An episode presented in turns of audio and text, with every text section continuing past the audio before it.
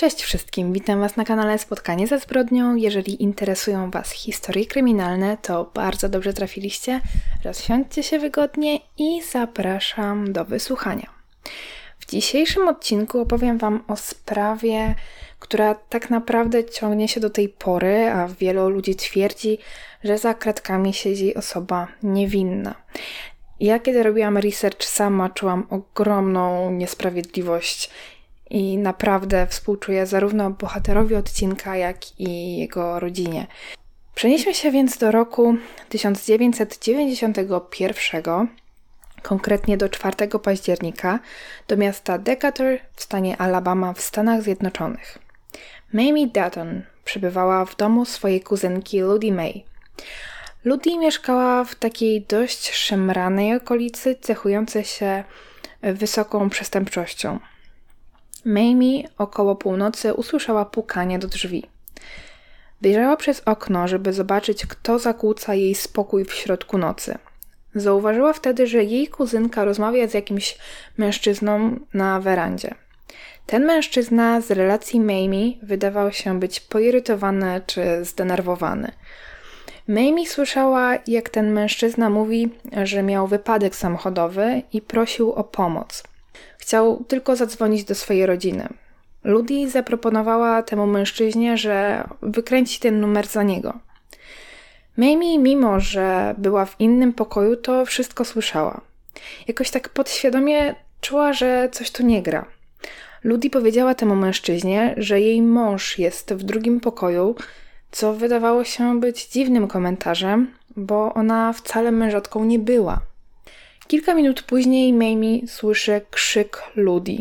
Z późniejszej relacji Mamie mówiła, że po prostu była cała sparaliżowana. Była na tyle przerażona, że mimo to, że słyszała, że coś złego dzieje się z jej kuzynką, nie potrafiła wydobyć z siebie tyle siły, żeby iść jej na pomoc. Mężczyzna, z którym rozmawiała Ludie, wszedł do mieszkania, oczywiście nieproszony, dźgnął ją w bok i uciekł. Mamie nie udało się zobaczyć twarzy tego mężczyzny, jedyne co widziała to to, że miał na sobie jasną koszulę. Kiedy ten mężczyzna już wybiegł, Mamie zebrała się w sobie i poszła sprawdzić, co się stało. I wtedy zobaczyła swoją kuzynkę leżącą na kanapie. Miała rany, z których obficie sączyła się krew, a w dłoni trzymała telefon. Ludie została dźgnięta cztery razy. Udało się jej zadzwonić pod dziewięćset jedenaście, żeby wezwać policję i pogotowie. Kiedy Mamie to zrobiła, Ludie nadal żyła. W sąsiedztwie swoją nocną zmianę miał pewien policjant, który patrolował okolice, więc kiedy dostał zgłoszenie, nie minęło dużo czasu, zanim zjawił się w domu Ludie. Mimo tego, że kobieta była po prostu przerażona, spanikowana i w ogóle no, było z nią źle. Chyba nie muszę tego tłumaczyć, myślę, że możecie sobie wyobrazić, jak mogła się czuć Ludie. To mimo wszystko kobieta była w stanie jako tako opisać wygląd tego mężczyzny. Powiedziała, że napastnikiem był czarny mężczyzna, był przy tuszy, dość niski i miał na sobie jasną koszulę, która wyglądała, jakby była na niej krew. Karetka po krótkim czasie dotarła na miejsce i Ludie została przewieziona do szpitala. Niestety okazało się, że jedna z ran była na tyle głęboka, że przeszła jej serce i krótko po przyjeździe do szpitala kobieta zmarła. Detektywi rozpoczęli przeszukiwanie jej domu, żeby znaleźć jakiekolwiek dowody. Znaleźli kilka odcisków palców, w tym jeden częściowy odcisk dłoni. Śledczy ustalili też, że podobno skradziono magnetowid. Następnego dnia na policję zgłosił się mężczyzna z wcześniej wspomnianym magnetowidem. Powiedział, że znalazł go w domu swojej siostry. Trochę to podejrzane, bo ten magnetowid przyniesiony przez mężczyznę to był ten sam, który rzekomo skradziono z domu Ludie.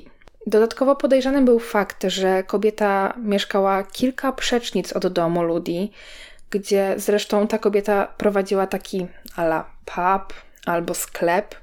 To było nazwane shot house, gdzie można było przyjść i kupić whisky i piwo, a lokalny dealer sprzedawał narkotyki z werandy tej posiadłości. Ten dealer miał na imię Butch.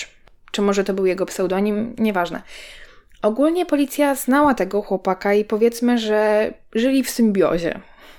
Nie wchodzili sobie w drogę, wręcz podobno policja współpracowała z Butchem. Krążyły plotki, że oni go nie ruszają za dealerkę, a w zamian za to on sprzedaje im informacje czy jakieś przysługi. Więc policjanci chcieli wziąć go na przesłuchanie. Butch przyprowadził ze sobą przyzwoitkę w postaci swojego kolegi. No i na tym przesłuchaniu śledczy dowiedzieli się całkiem ciekawych rzeczy. Okazało się, że w noc, kiedy Ludie została zabita, stały klient tego sklepu, czy też pubu o imieniu Anthony, przyszedł do niego z magnetowidem i chciał załatwić sobie jakieś nielegalne substancje w barterze właśnie za ten magnetowid. Z relacji Butcha ten klient przyszedł do niego w nocy z tym magnetowidem pod pachą i było widać po nim, że coś złego się z nim dzieje, bo cały się pocił i trząsł.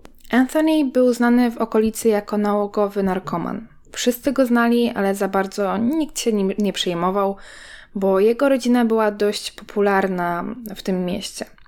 Później policja dostaje telefon od kobiety, która mieszkała w okolicy. Powiedziała, że też widziała Anthony na ulicy, gdzie mieszkała Ludie. Mówiła, że widziała, jak Anthony biegnie właśnie w pobliżu domu, gdzie mieszkała Ludie i podobno miał on na sobie białą koszulę poplamioną krwią. Śledczy postanowili wydać nakaz aresztowania tego mężczyzny. Udało im się go złapać w hucie Aluminium, gdzie też pracował. W międzyczasie gubernator wydał oświadczenie o przyznaniu nagrody każdej osobie, która wniesie jakieś informacje do sprawy. Jakiś czas później pewien mężczyzna zgłosił się po odebranie nagrody. Ten mężczyzna znał Anthony bardzo długo, bo jakieś trzydzieści lat, nawet pracował z ojcem Anthony. Zeznał, że on był świadkiem zdarzenia i jest przekonany, że tamtej nocy mężczyzna, którego widział, to z pewnością nie był Anthony. No i tutaj pozostawię to do waszej interpretacji, czy ta osoba może być wiarygodna, czy też nie. Policjanci po uzyskaniu takich informacji dzwonią do Butcha i jego kolegi, żeby no jakoś wyjaśnić tę sytuację, albo może dopytać o szczegóły, bo być może coś im się przypomniało. No i tym razem i Butch, i jego kolega wycofali swoje pierwsze zeznania. Ten kolega stwierdził, że powiedział wtedy, że to Anthony, bo był zły, bo się z nim pokłócił czy coś, a Butch wtedy stwierdził, że okej, okay, poprze te zeznania, bo myślał, że to jest to, co oni wtedy chcieli usłyszeć. Czyli jak jego dziewczyna zapytałaby go, jak wygląda w nowej sukience, to przynajmniej chłop by wiedział, jakiej udzielić odpowiedzi. Oczywiście jedynej słusznej.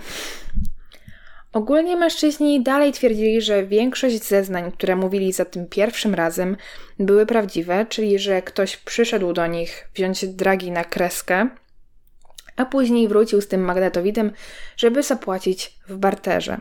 A tym kimś był człowiek o imieniu Rocky Myers. Rocky był jednym z dziesięciu, to znaczy był jednym z dziesiątki potomków państwa Myers. Jego dzieciństwo było dość trudne. Jego ojciec zmagał się z chorobą alkoholową, a matka walczyła z depresją. A jedną z przyczyn było to, że pierwsze dziecko urodziła w wieku zaledwie czternastu lat. Rocky w dzieciństwie, jak już mówiłam, nie miał łatwo, nie dogadywał się z rówieśnikami, przez co mógł się czuć wykluczony, a kiedy miał jedenaście lat, zdiagnozowano u niego niepełnosprawność intelektualną. Powodowało to problemy nie tylko z rówieśnikami, ale także problemy w nauce.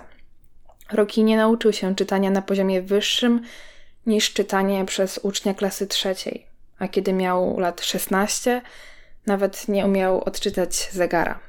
Później, kiedy był już dorosły, ożenił się i miał czwórkę dzieci. Jego dzieci mówiły, że ogólnie był dobrym ojcem, ale niestety zmagał się z narkomanią. Ale ten nauk nie odbił się na dzieciach. To znaczy podejrzewam, że dzieci miały traumę psychiczną, ale Rocky nigdy nie dopuścił się znęcania fizycznego. Rocky dorastał w New Jersey, ale on i jego rodzina osiedlili się naprzeciwko domu Ludie.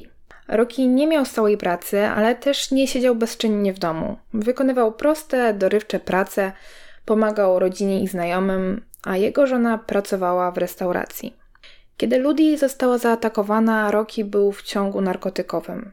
Miał też na koncie drobne przestępstwa, konkretnie kradzież, ale nigdy wcześniej nie miał zarzutów związanych z jakąkolwiek przemocą wobec drugiego człowieka.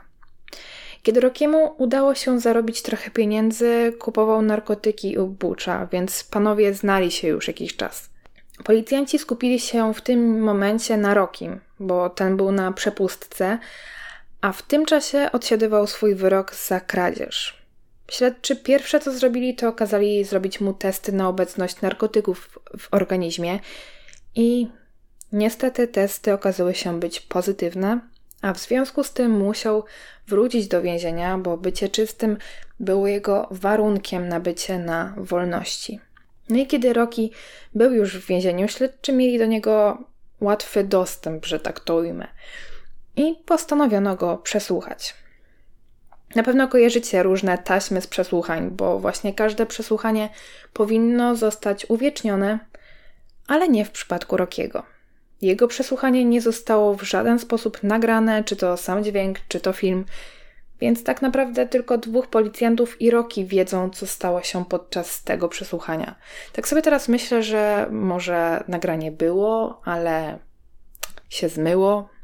Wiecie, o co chodzi? W ogóle nie wiem, czy oglądaliście, ale mam teraz przed oczami serial dwadzieścia pięć lat niewinności Tomka Komendy. Zdaję sobie sprawę, że to tylko serial, chociaż też jest w postaci filmu. Ale był on kręcony na podstawie historii właśnie pana Tomka. Wiadomo, Polska to nie Stany, a podczas przesłuchania wcale nie musiało dojść do żadnych nadużyć, no ale wiecie, już mi się włączyła wyobraźnia, bo nie wiem jak wy, ale ja zawsze zakładam najgorszy scenariusz. No to taka dygresja, więc wróćmy do sprawy. Detektywi powiedzieli, że Rocky podczas przesłuchania przyznał się, że zażywał crack, ale zaprzeczył, kiedy zapytali się go, czy wie lub ma coś wspólnego ze śmiercią Ludie. Podobno też powiedział, że on nigdy nie poznał Butcha ani jego kolegi, którzy wcześniej zeznawali, że to właśnie on przyszedł do nich z tym magnetowitem. Policjanci zapytali też Rockiego, czy zna mężczyznę o imieniu Marzell. To był jakiś wspólnik Butcha. Powiedział, że owszem zna go, widział też, że sprzedaje narkotyki. No i okazało się, że ten Marzell złożył zeznania, w których powiedział, że widział jak Rocky daje Butchowi ten magnetowid w noc śmierci Ludie. Później powiedział, że on jednak zna Butcha i jego kolegę i że faktycznie tak było, że faktycznie poszedł do Butcha z magnetowidem i zrobili transakcję towar za towar. Ale Rocky powiedział też, że on nie był tamtej nocy w domu Ludie, a magnetowid znalazł porzucony gdzieś w sąsiedztwie. Policjant, który go przysłuchiwał, powiedział, że Rocky musi się przyznać, bo stoi przed nim wizja kary śmierci. Wtedy podobno Rocky się rozpłakał i poprosił o rozmowę z matką. No ale to oczywiście wiemy z relacji policjantów. I w zasadzie to, że Rocky początkowo kłamał, gubił się w zeznaniach, przekonało policjantów, że to on jest winny śmierci Ludie. I tak postawiono mu zarzuty morderstwa Ludie Mae. Dwa lata później rozpoczął się proces.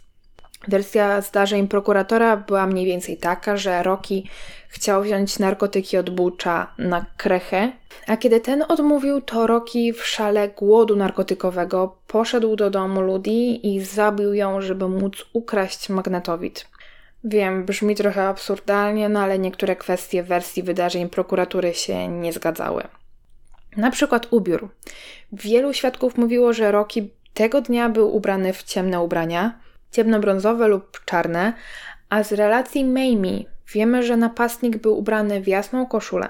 Za to kolega Butcha zeznał, że Anthony, ten pierwszy podejrzany, że też tamtej nocy był w tym ala barze i to on miał na sobie jasną koszulę poplamioną krwią. Ponadto Rocky chorował na egzemę, która objawiała się bardzo suchą i szorstką skórą, co miało znaczenie, bo według prokuratury Rocky toczył zaciętą walkę z Ludie. Gdyby tak było, śledczy znaleźliby na miejscu jakieś suche płaty skóry z ran, które miał na dłoniach Rocky. A takich śladów nie znaleziono ani na ciele Ludie, ani w mieszkaniu.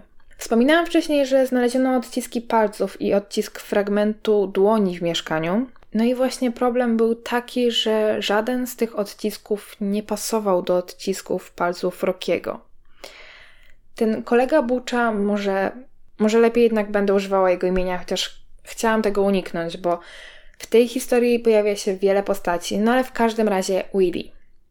W internecie możecie natknąć się na pseudonim Roadrunner, to właśnie on, ale ja będę używać jego imienia. No i Willy powiedział, że ta alejka, gdzie Rocky znalazł magnetowid, jest przez niego często odwiedzana i są tam chowane różnego rodzaju przedmioty, w tym skradzione rzeczy i narkotyki. Taki schowek, można powiedzieć. Więc osoba, która ukradła ten magnetowid, jak usłyszała syreny policyjne, mogła szybko zanieść tam ten sprzęt, żeby nie wzbudzać podejrzeń. Także prokuratura nie miała żadnych dowodów na to, że Rocky był na miejscu zdarzenia, oprócz tego, że był w posiadaniu tego nieszczęsnego magnetowidu. Z zeznań Rockiego tamten dzień wyglądał mniej więcej tak, że on poszedł do Butcha, żeby wziąć te narkotyki na krechę i miał je wziąć ze sobą do domu i zażyć je już w domu. Butch jednak nie zgodził się, żeby dać mu te narkotyki bez płacenia, więc Rocky wrócił do domu, ale wracając zobaczył w tej alejce schowany magnetowid, więc niewiele myśląc wziął go i poszedł z powrotem do Butcha, przy tym wciąż utrzymując, że ze śmiercią Ludie nie ma nic wspólnego. Kilka lat później Mamie, kuzynka Ludie, powiedziała adwokatowi Rockiego, kiedy jego adwokat wnosił apelację, że widziała go tamtej nocy stojącego po drugiej stronie ulicy. Mówiła, że kojarzyła go, bo już wcześniej spotykała Rockiego, jak przyjeżdżała do kuzynki, ale powiedziała też, że Rocky na pewno wiedział, że Ludie mieszka sama. A wspomniałam wam, że kobieta powiedziała do napastnika, że jej mąż siedzi w drugim pokoju, więc to za bardzo nie miałoby sensu. Poza tym to też nie miałoby sensu, żeby Rocky wtedy w ogóle przychodził do Ludie, prosząc o to, żeby zadzwonić do rodziny, skoro jego dom był po drugiej stronie ulicy. A kiedy policja przyjechała później na miejsce zdarzenia, to nie powiedziała, że to jej sąsiad ją zaatakował. Przez to, że sprawa trafiła do wielkiej ławy przysięgłych, Rocky został automatycznie uznany winnym.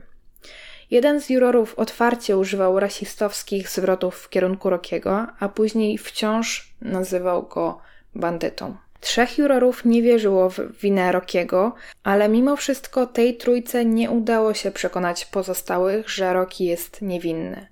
Co ciekawe, jedenaście z dwunastu jurorów było białych, a wyrok zakończył się wynikiem dziewięć za, trzy przeciw. Rocky Myers został skazany za capital murder, co oznacza, że wyrok może skutkować śmiercią oskarżonego. Ława przysięgłych zdecydowała o karze pozbawienia wolności bez możliwości zwolnienia warunkowego.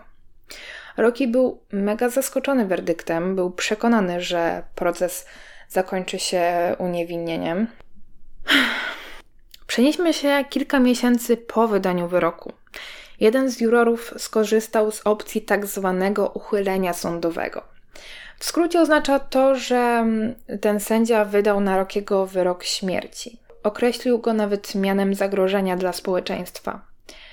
W ramach ciekawostki, według badań dwadzieścia procent więźniów skazanych na karę śmierci w samym stanie Alabama zostało skazanych na mocy uchylenia sądowego. A do tego wszystkiego sędzia, który wydał wyrok na Rockiego, ubiegał się wtedy o reelekcję, bo sędziowie są wybierani w głosowaniu powszechnym, a dziwnym trafem w latach wyborczych wykorzystywanie uchylenia sądowego było wykorzystywane częściej. Przypadek? Nie sądzę. Po procesie Rocky został przyniesiony do zakładu karnego Holman, który, jeżeli obserwujecie mnie na Instagramie, to tam jest grafika na ten temat, więc zobaczcie sobie. I właśnie w tym zakładzie karnym wykonywane są wyroki śmierci. Oczywiście prawnicy pisali apelacje i odwoływali się do wyroku, ale apelacja, jak możecie się domyślać, została odrzucona. Jeszcze jednym wyjściem z tej sytuacji mógł być proces habeas corpus. Być może źle to przeczytałam, nieważne. To umożliwia przedstawienie nowych dowodów w sprawie i zakwestionowanie wyroku, czyli na przykład można wziąć pod uwagę słabą reprezentację adwokata, czy niewłaściwe traktowanie ze strony prokuratury czy sędziów. W W dziewięćdziesiątym ósmym za sprawę Rockiego wziął się młody prawnik Earl Swartz. Boże, język można sobie połamać. Nazwisko trochę niemieckie, ale prawnik ogólnie był z Teksasu. I to właśnie on pracował nad sprawą Rockiego przez ponad pięć lat. Po pięciu latach w dwa tysiące trzecim prawnik dostał pismo zwrotne w sprawie odwołania od wyroku. No i zgadnijcie, jaka była decyzja. Wniosek odrzucono. Ale to nie zniechęciło prawnika. Następnym krokiem do wyciągnięcia Rockiego z więzienia była federalna petycja habeas, a ta petycja umożliwia skazanym wnoszenie federalnych roszczeń konstytucyjnych, które zostały wysłuchane w sądzie stanowym, ale je odrzucono, a sędziowie w sądzie federalnym są mianowani, a nie wybierani, więc to działa na innych zasadach. Ale niestety dla Rockiego prawnik dostał pracę w firmie prawniczej i tak się złożyło, że nie powiadomił on Rockiego o tym, że kolejna apelacja została odrzucona. Dowiedział się o tym dopiero rok później, a informacja o tym była bardzo ważna ze względu na to, że po odrzuceniu apelacji jest ograniczony czas, żeby podjąć następne kroki. No i jak prawnik dostał tę pracę, to po prostu stwierdził, że umywa ręce i rozpłynął się w powietrzu. Przez ten rok Rocky cały czas żył nadzieją, że jego nowy prawnik cały czas działa w jego sprawie. Po roku dostał pismo z biura prokuratora generalnego, że niestety, ale nie dotrzymał terminu składania dalszych apelacji, a w dalszej części tego pisma został poinformowany, że w związku z tym będą dążyć do ustalenia wykonania wyroku, czyli do wykonania egzekucji. Wspominałam Wam na początku, że Rocky tak średnio miał czytać, więc kiedy dostał to pismo, poprosił współwięźnia o przeczytanie tego listu. Współwięzień po przeczytaniu tego pisma zwrócił się z prośbą o pomoc do organizacji, która zajmuje się takimi trudnymi przypadkami. Ta organizacja oczywiście chciała pomóc Rockiemu, więc natychmiast złożyli petycję, ale niestety było już na to za późno. Argumentowano to tym, że to, że prawnik nie powiadomił Rockiego, że nie będzie go już dłużej reprezentować, nie było istotne, że to on sam powinien się zainteresować, więc to jest w pełni wina Rockiego, a nie prawnika. Sam Rocky powiedział, że wiele ludzi myśli, że ludzie skazani na śmierć znają się na prawie i wiedzą, co i kiedy robić, ale on nie. Że on w stu procentach ufa swoim prawnikom, a także, że gdyby mógł czytać książki i kodeksy prawnicze, to z pewnością by to zrobił, ale niestety on nie jest w stanie tego zrobić, że po prostu nie jest w stanie się uczyć. Nowi prawnicy zajęli się sprawą Rockiego, doszukali się wtedy ciekawych informacji. Rozmawiali z wspólnikiem Butcha, z mężczyzną o imieniu Marzell, który zeznał wcześniej, że widział Rockiego z tym magnetowitem pod pachą. Jakiś czas później Marzell został aresztowany podczas jazdy skradzionym samochodem.